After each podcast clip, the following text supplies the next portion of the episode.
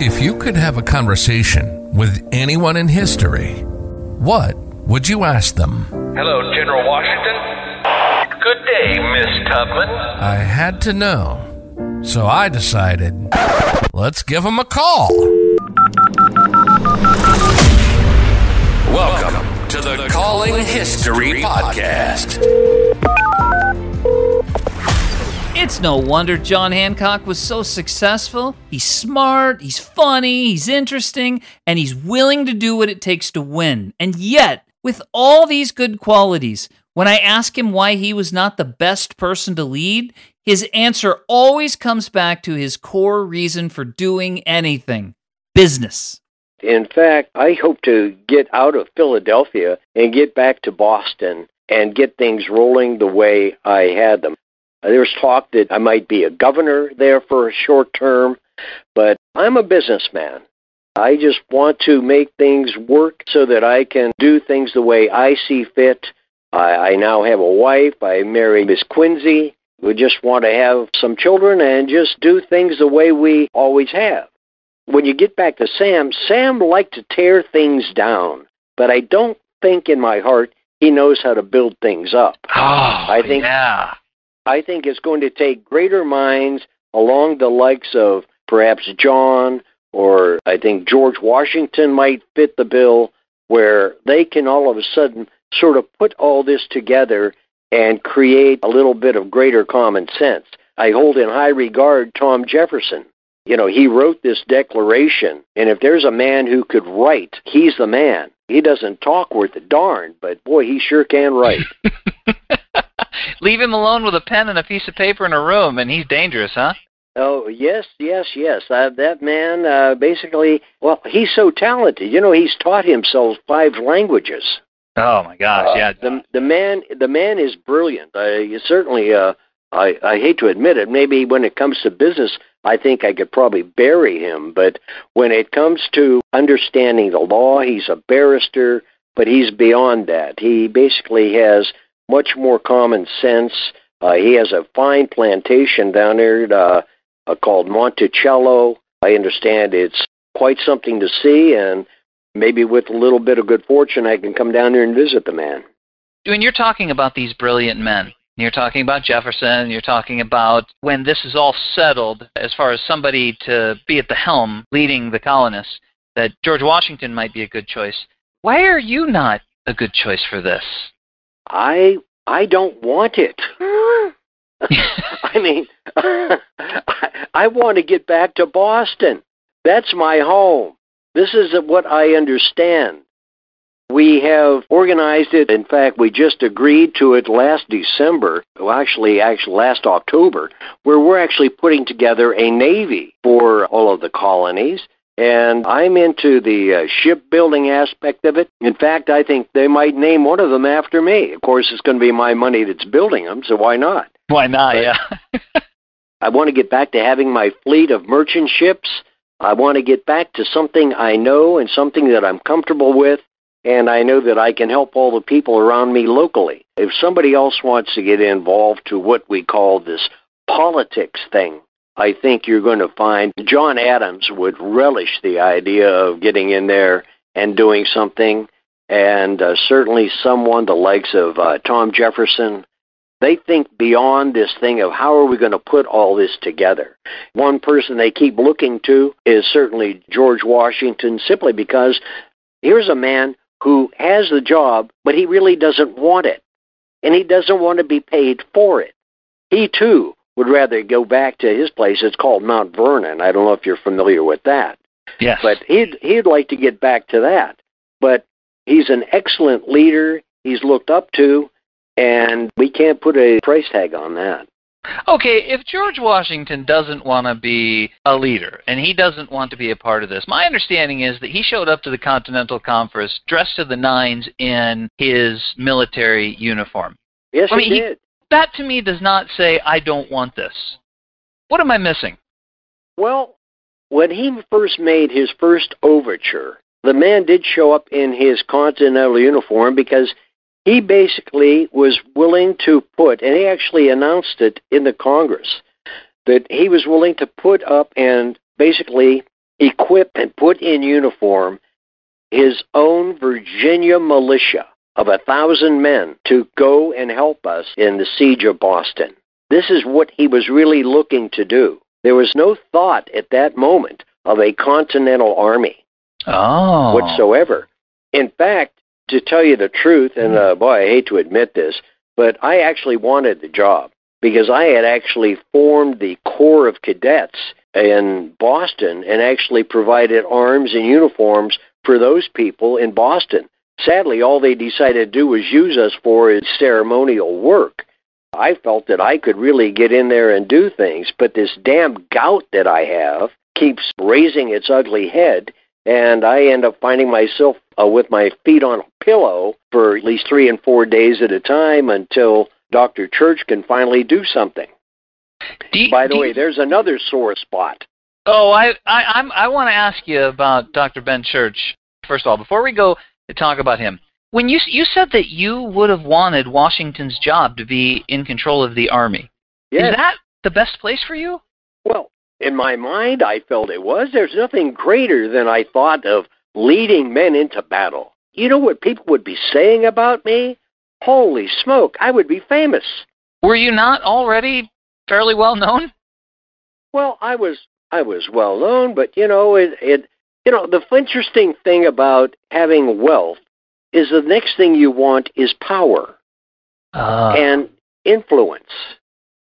And I think that that is some one attribute of mankind that has not changed. no, no, that that hasn't changed, and that makes a lot of sense because I keep I, I keep going back and forth. When you say that, I think, so what do you want more? Do you want business, or do you want fame? And the thing is, you've got the business, and so the fame and the influence is the next element, which actually ends up probably improving business. Exactly. One feeds the other. Sadly, now that I've already lost my fleet, I really have to get back to business. Yeah. Okay. And that that's why I'm working so well with Mr. Livingston out of New York and a number of other people who basically have the wherewithal. Mr. Carrollton out of, of Maryland and so forth. Uh, all of these men are men of means who have had their ships. They are merchants and they are like minded. Some of these other people, they are more philosophical and more political, if I were to use that word. So I have acknowledged what Mr. Washington is doing up there is something I really would not rather have to do. When he told me that he had to actually force men to dig a latrine, well, this is something that I'm really not involved with and I really don't even want to think about.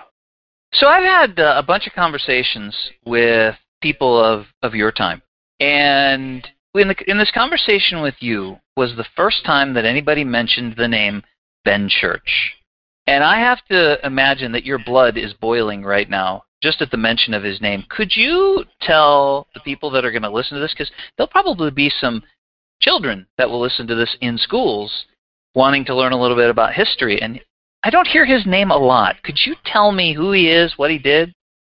From from the very beginning, and I can go back 10 years, Ben was one of our most trusted allies. He was involved with every meeting. When we would meet in the long room at the Boston Gazette, when we met at the Green Dragon Tavern, when we met at the Bunch of Grapes, all of these taverns in putting these ideas together of our non-importation agreement and when we organized the, the Boston Tea Party, I'm sure you heard of that. Uh, he was an integral part of a lot of these plannings. Little did we know that every time he had a meeting with us, he was spreading the news back to the the uh, British Army, and he was tall. he was a good friend. His real crutch was because he was a physician to General Gage, who was the head of the army, and we thought, what an excellent position where he could tell us what this general is doing. Little did we know that he was telling the general what we were doing and planning. And he did this so very, very well up until uh, last year. Finally, somebody, in fact, he was having an affair with a, basically, we would call her little more than a harlot. Her name was Winwood, and she was a divorcee, and he was having an affair with this woman and he was using her to pass notes through Rhode Island, I might add, to get messages in code to Boston and to the general. Well, as luck would have it, General Gage. that's General Gage, exactly. And what happened was, and I found it just amazing, is this woman actually left that ciphered note with her ex husband, who she thought was a loyalist. And he turned out to put it in the hands of General Washington, and the rest is history. We're just trying to find out what, and what in the world we could do with him. Uh, they've had overtures of, well, we'd like to trade him and trade prisoners, but General Washington is basically saying, no way. I think ultimately we might just send him off and have him pris- imprisoned somewhere, but I don't know where. But the man proved to be an embarrassment to all of us because he was basically providing information to the Redcoats for many, many years without our knowing about it. This has to be so challenging because this is somebody that is in your inner circle. Ben Church was part of the Sons of Liberty, wasn't he? He was one of the high sons of liberty. In fact, the sad part is he was also a very good friend of, I don't know if you uh, have ever heard of Dr. Joseph Warren. He was basically a very, very dear friend and a physician to my family. He was killed on Bunker Hill. At that time, he had been the president of the Provincial Congress in Massachusetts and also the Committee of Safety. And what we did was we elevated Ben Church to take his place. And then we discovered that we basically. Whoa, whoa, hold on for a second. spy- Hold on just a second. So Dr. Warren, after he died, Ben Church took his place? That's how Ben Church got in there? That's correct. Oh, I didn't know that. How do you even know who you're going to trust when somebody like Ben Church turns on you guys? You know, I think we're discovering that there are spies everywhere. We just don't know who to trust anywhere. I hate to say this, but that's why everything we do here in this Congress is basically kept in ultimate secrecy. The only people we can really talk to are ourselves. I don't even tell my wife Dorothy what the heck is going on because who knows what she would share during a sewing circle or something. When you married your wife, which was last year in your time, 1775, and you'd, you'd mentioned that, that seems like an odd time to get married. I mean, there's a lot going on. Yeah, well, I I just decided it was it was a want to know the truth? I was lonely and horny, and uh, that, that I have to be blunt about it. There we were. Our our days were long in the Congress. Wasn't feeling up to uh, snuff, and I remember we adjourned in uh, last July. Yeah, it's been a year now in August, I remember stopping because she was living with my Aunt Lydia with a dear friend in Connecticut. And by the way, you may have heard that name, Burr. Thaddeus Burr was a very good friend and another, uh, basically another businessman. And that's where they were staying. Well, I stopped and I, I spoke with her very briefly. And I said, listen, when I get back, I have some business in the colony of Massachusetts and some meetings to take care of. But on my way back, let us plan on getting married. And so we were married on the 28th of August. We had a very short engagement. I just decided it was time to do that. So we had a quick wedding and uh, we departed the next morning and came right here to Philadelphia. Well, sounds like that's working out. Dr. Joseph Warren, let's go back to him for a second. This was an extraordinary man, wasn't it? Dr. Warren's another brilliant, brilliant man. In fact, arguably, there were so many things that no one person controlled at all. You know, admittedly, we had basically, Sam Adams and I had fled Boston. And this was back in, what, April of 75, was even before that. It was like in March where we actually departed. And I remember spending time in Lexington with a relative because they were living in my grandfather's home. Uh, we were staying there, and Sam actually departed uh, Boston shortly after I did. He joined me. And we didn't know what was going on, but thank God to Joseph Warren, actually saw the British Army gathering around midnight, and they were on their way. It was on the 18th of April. They were getting in boats, and that's when he went back home and he summoned Paul Revere, and I'm sure you heard of Mr. Dawes. Mr. Dawes went out Boston Neck, but Paul actually got on a boat with some uh, rivermen, and they rowed him under the. I don't know how he did it, but he got beyond the uh, British frigate, the Somerset, and went across into Charlestown and borrowed a horse named Brown Beauty, I might add. He basically risked his life riding over to Lexington and then on to Concord, but he never even made it to Concord. But he actually went and sat down with myself and Sam. We actually met in the Buckman Tavern right there in town uh, near uh, Lexington Green. And we alerted the militia and everybody because we heard that the British Army was coming. And lo and behold, they did show up. In my departing the manse, which was just uh, about a mile up the road, we could hear the gunfire and everything down there on Lexington Green. We lost eight men that morning. So Dr. Warren saved your life. Yeah, actually, Dr. Warren's a guy that sent Paul to basically do the wonderful thing that he did. And if that had not happened, uh, you know, the countryside would not have been put together. Now, in light of that, I must add that didn't just happen spontaneously because Sam Adams and Paul Revere had been going out into the hamlets and little towns all over the place months before that, organizing the little militias that ultimately were called to the fore in getting things done. That's how on that day, on April 19th, we had more than 3,000 militiamen out there taking care of the British Army. Oh, so when Dr. Warren sent them out to say, hey, British are coming and we got to do something here, and they came out to warn you guys, prior to that, I wasn't aware of this. He'd been setting this up and letting everybody know eventually this is going to happen. And when it happens, we need to get together and fight. That was in the works the whole time? Absolutely. Oh. Absolutely. Because And otherwise, he would have been riding through the town screaming the British are coming, and they would have been like, whatever. I want to give you one small correction. Nobody was yelling, the British are coming. We were all British. What uh, my good friend Revere was yelling was, the regulars are out. Oh. In, our time, that's a common phrase, the British are coming, but I see what you're saying. Because we're all you're all British at that time. Right. In fact, to tell you the truth, even right now, we are. St- I'm talking to you on the 4th of July in 76, and we are still British. Gosh, what a time. What a confusing time. How do you even hmm. conduct business or do anything when everything is so up in the air right now?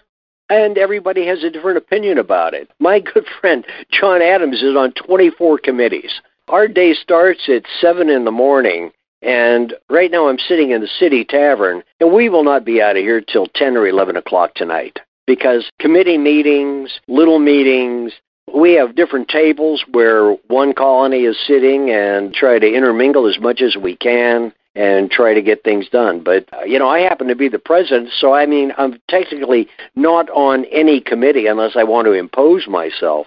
But John Adams is on 24 different committees. John Adams, it seems like he, he never runs out of energy and things to say. No, he, he doesn't, but uh, he, basically he's vilified, he's hated and disliked by most everybody because he doesn't know how to shut his mouth and let somebody else talk. But that's John. He's a politician who doesn't know how to be a politician. Precisely. You know, sometimes you got to know when to shut up and listen. That's why he's not a great businessman, and that's why sometimes they need people like me. Yeah. Gosh, that's interesting. What about Ben Franklin? You spend a lot of time with Dr. Franklin? Uh, well, you know, Ben is a hard guy to nail down. You know, number one, he is the sage and probably the, arguably the most famous guy we had. But I remember I spoke to him briefly after he arrived back from England, where he had been gone for 11 years.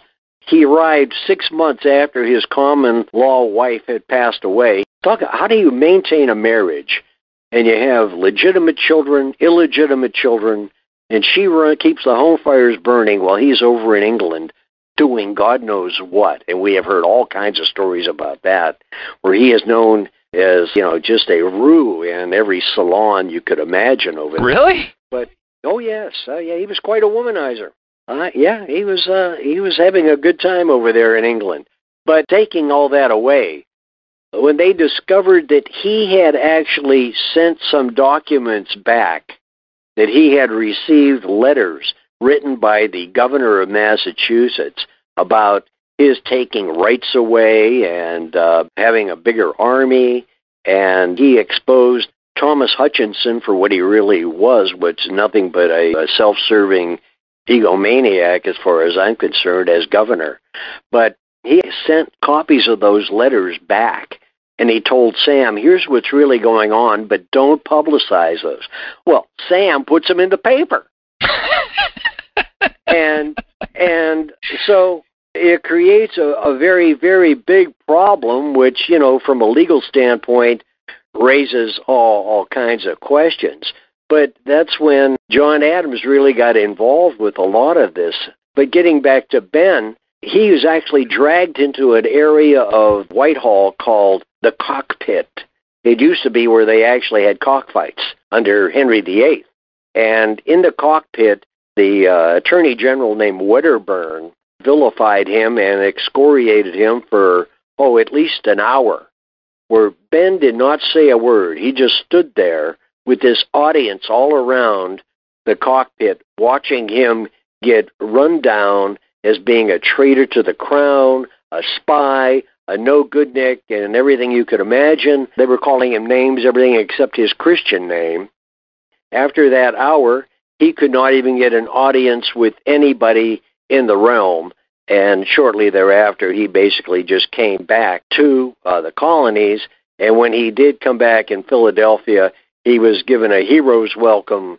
He is probably the first American to come out and use that word, saying, I am no longer British, I'm an American. Such a brilliant mind. And the British went the wrong way with Benjamin Franklin because he was a loyal British citizen, although he was he was a little bit on both sides, wasn't he? Up until that time, yes. Oh, yes, he was basically looking out for the, as I gave you the term, they were known as factors, and he was basically there representing a number of colonies. Uh, you know, he represented Pennsylvania, but he was also the agent for Massachusetts, trying to get the crown to come to some common sense way of saying, listen, remove these taxes, stop doing this stupid stuff, and you can have great colonies which have more potential than you can imagine. They just wouldn't listen to him. So he was trying to get back to business too, just a different kind of business. Oh yes, oh yeah. I mean, he was uh, he was uh, quite a man about town. Gosh, that's interesting. So Thomas Hutchinson.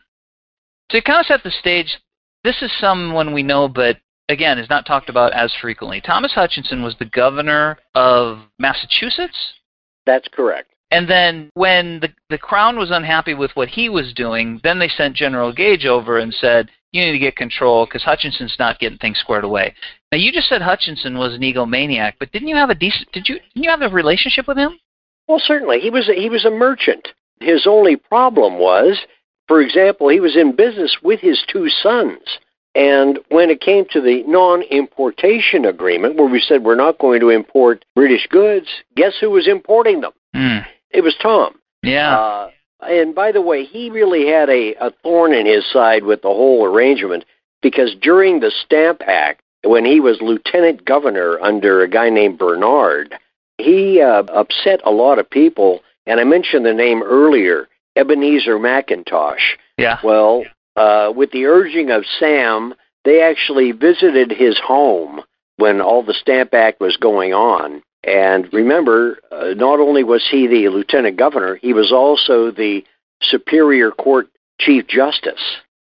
And they just didn't like him one darn bit. So they went in there. The first thing they did was knock down his fence around his house over on Hanover Street. And uh, then they cut down his orchards. And then they broke every window in his house.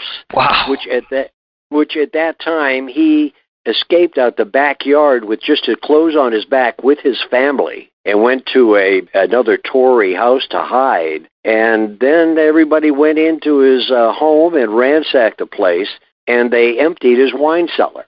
When he showed up for court the next day, he apologized that he did not have his robes or even a suit because everything had been stolen and shattered and everything was gone.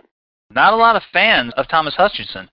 No, in fact, it was kind of interesting. Being the uh, Superior Court Chief Justice, he actually uh, called a hearing and actually spoke to Sheriff Greenleaf to find out who the culprits were. Well, everybody knew who it was, but interestingly enough, everybody had an alibi. he wasn't there really to govern. He's he was just a greedy merchant. Is that right? I would I would look at it that way. He liked to think that he was taking the high ground and everything. And basically, you know, he really had an untenable job. When the Boston Massacre happened, the chief merchants actually went to his home and dragged him over to the uh, old state house and said, hey, we got to get this some peace rearranged. And he's the man who actually saved the day by telling the army, go out to Castle William and remove all the troops out there for a while so we can defuse this situation. Because they were afraid that, you know, you could have a giant civil war and God knows how many people would have gotten killed then. He had a tough job. Yeah, for sure. So what happened? What changed when when they put General Gage in there? Well, things were just totally out of hand. The army had been removed, and there was just nothing he could get done. Basically, he was a governor that was unable to govern because Sam Adams had actually sent a petition to the King of England take this guy back, get him out of here, and send us somebody that we could work with. Being a governor that couldn't govern anymore, they actually just removed him and replaced him with a military governor. And by the way, that was done very, very crudely. When General Gage showed up, he went to uh, Hutchinson's office and said, "Pack your bags. You're getting out of here." Wow. So it was it was kind of cold, but that's exactly what the Crown was living with, and they felt it was time to put something together that would really work. Uh, sadly, when Gage took over, he tried to use a a firmer hand, but that wasn't working too well. When you say he used a firmer hand, can you give me some examples of that? Well, maybe I'm introducing a new word, but he uh, basically prorogued the Assembly and the House in the Massachusetts legislature. He basically said, We're no longer meeting in Boston. We are now going to convene in Salem, making things very inconvenient for anybody to do any real business. In so doing, he also said, no longer will the judges be paid by the legislature. Judges will now be paid by the crown, basically taking control of the courts away from the people and putting it in the hands of him. And so you see that basically he was removing the ability to self govern. And he was doing this in small increments. As you slowly erode and chip away at the way you're accustomed to doing things. This was just raw meat for Sam Adams and uh, the rest of the men in the taverns to sit there and say, We're not going to put up with this. That's when they started organizing these militias and having them drilling. They didn't like it. And that's when they started having their raids on powder reserves and they actually went to Cambridge and took all the powder out. Remember, I don't there was a called a powder alarm, where the Gage was just confiscating everything he could so that no warring could be done by these little militias. And then it ultimately culminated when he said, listen, we have the largest cache of it over in Concord. Now, the interesting thing about that, while I'm thinking about it, is how did he know that all of those weapons and gunpowder were at Concord? A guy named Ben Church. Yeah, Ben Church is telling him all, giving him all that information. Absolutely. Oh, Ben Church. There's there's not going to be any plaques anywhere remembering Ben Church, is there? No. In fact, very few people know about him, but he was very effective in uh, you know, I'll give him one accolade. He's one of the names that helped a lot of us think with one mind. You know, what do you, you mean by you that? Need a, you need a common enemy. Oh, yeah and he certainly helped us with that. Yeah, I can I can see what you're saying. The British government could have stopped this at any time. You know, we started this whole talk with the Stamp Act. Had they just stopped right there, we would have a Union Jack flying over what we call the United States. But no, they couldn't. Okay, let's do the intolerable acts. Let's tax this. Let's tax that. Let's take this right away. Let's take that right away. Let's take your ships. We can do anything we want. And the more a government imposes itself on you, the more it will be resented. There's no way that anybody would tolerate that. I mean, it's it's so understandable how we've made it to this point because the British government just kept adding one thing after the other, making it impossible for you to function, to do business. And the business of America is business. Yeah, it's true. If there had been no Sam Adams, who was the rabble rouser that would have taken his place? There were a lot of minor players, but arguably I would say this we would not be the country we are if it was not for Sam Adams. Yeah, no question. I can honestly my my opinion is that he was the guy that when sane voices like mine were saying, Hey, listen, they finally buckled under. They got rid of this. In fact, when it came to the intolerable acts, they said, We're going to take away the taxes of everything. Everything. Don't worry about it. We're going to leave only one tax, and that's tea. Sam wouldn't let that go. and that's Oh. where we ended up with the Boston Tea Party. I mean, that just blew everything up because after the Tea Party, remember, all of that tea theoretically belonged to King George. Understand that. That was East India tea, right? Bohea tea.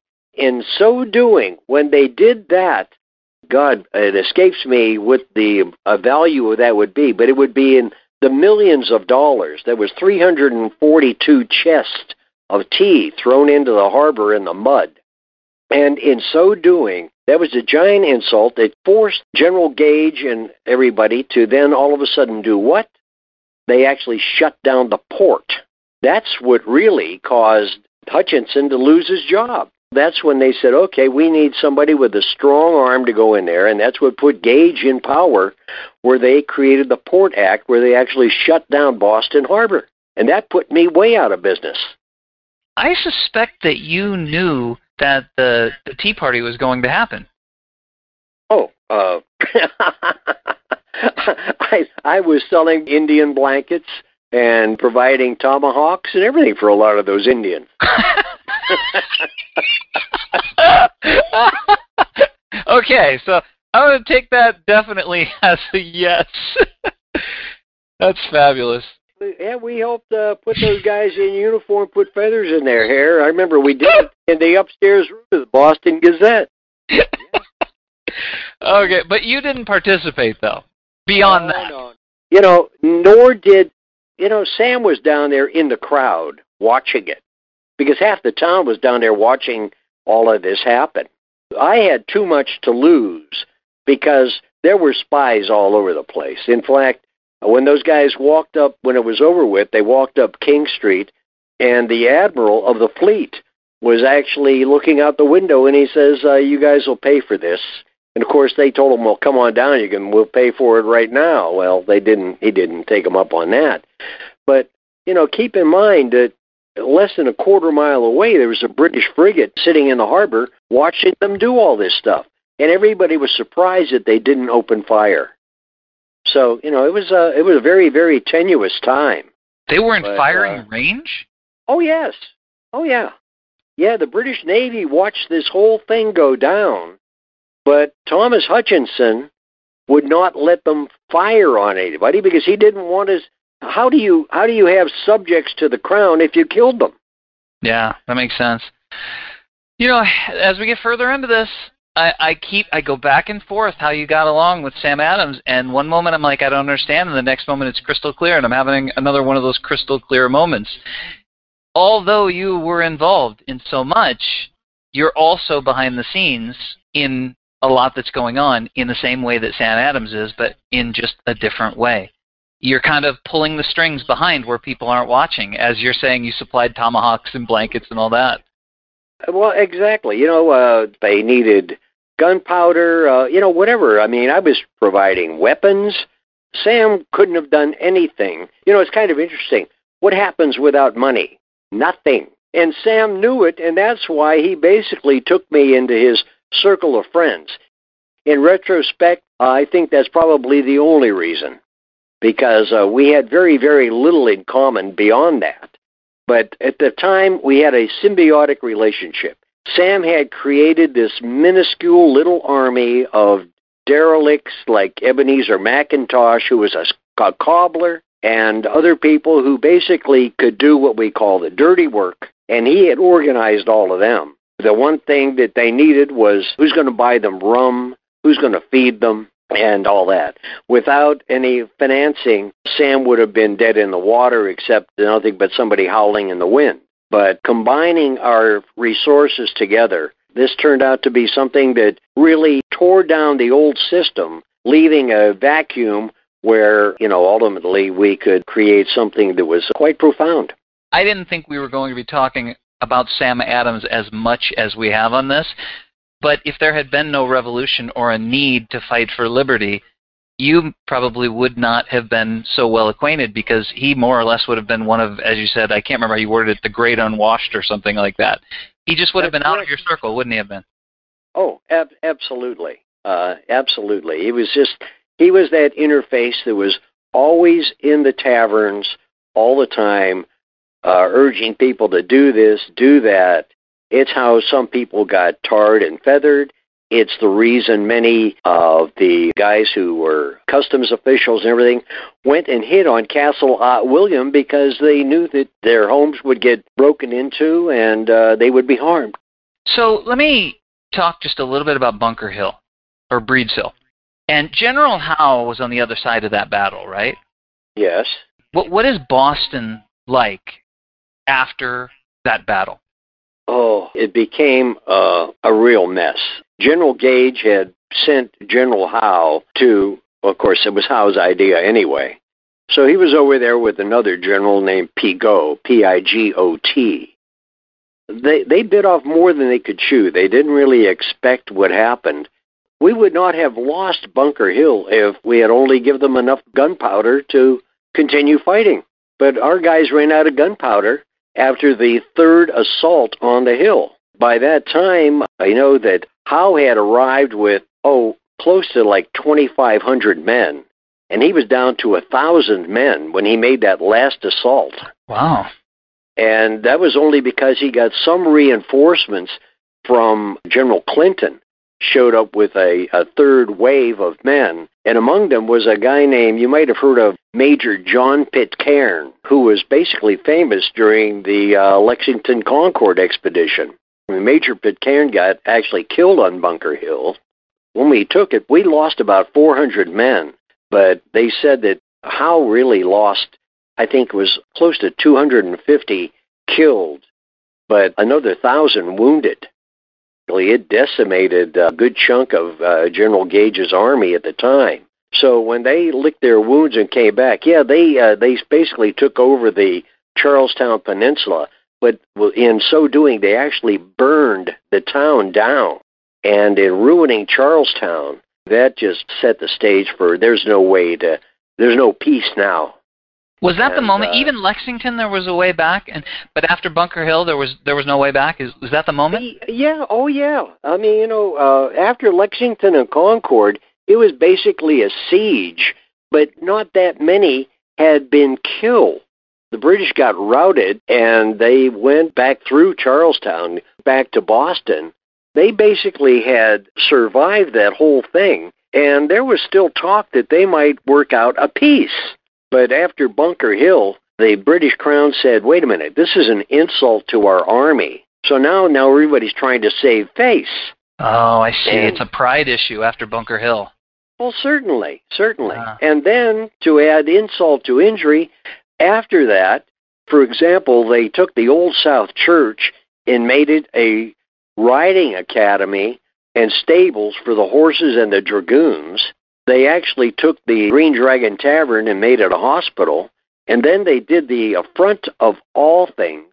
They went and took Faneuil Hall and made it a theater, and they were putting on stage plays, which was an affront to everything which you would call Puritan ethic. Mm. Then they started tearing houses down because they needed firewood. What a mess. No wonder there's no way to turn back. Where were you when that battle was happening? I was in Philadelphia, right here at the City Tavern. Is that right? That's correct. Why did nobody stop Joseph Warren from running to the front? Well, he- the interesting thing is, he had been ill. He, I, I think he suffered what you would call migraine headaches. Right. And, uh, he had been losing sleep and everything, and so everybody was away. I don't know if you recall Colonel Prescott. William Prescott was in charge of all of that at Bunker Hill, and everybody else was sort of riding around inspecting it. And when when Joseph Warren woke up, he was in Hastings House at the time, and he was sleeping upstairs. And when he came downstairs, there was basically nobody around.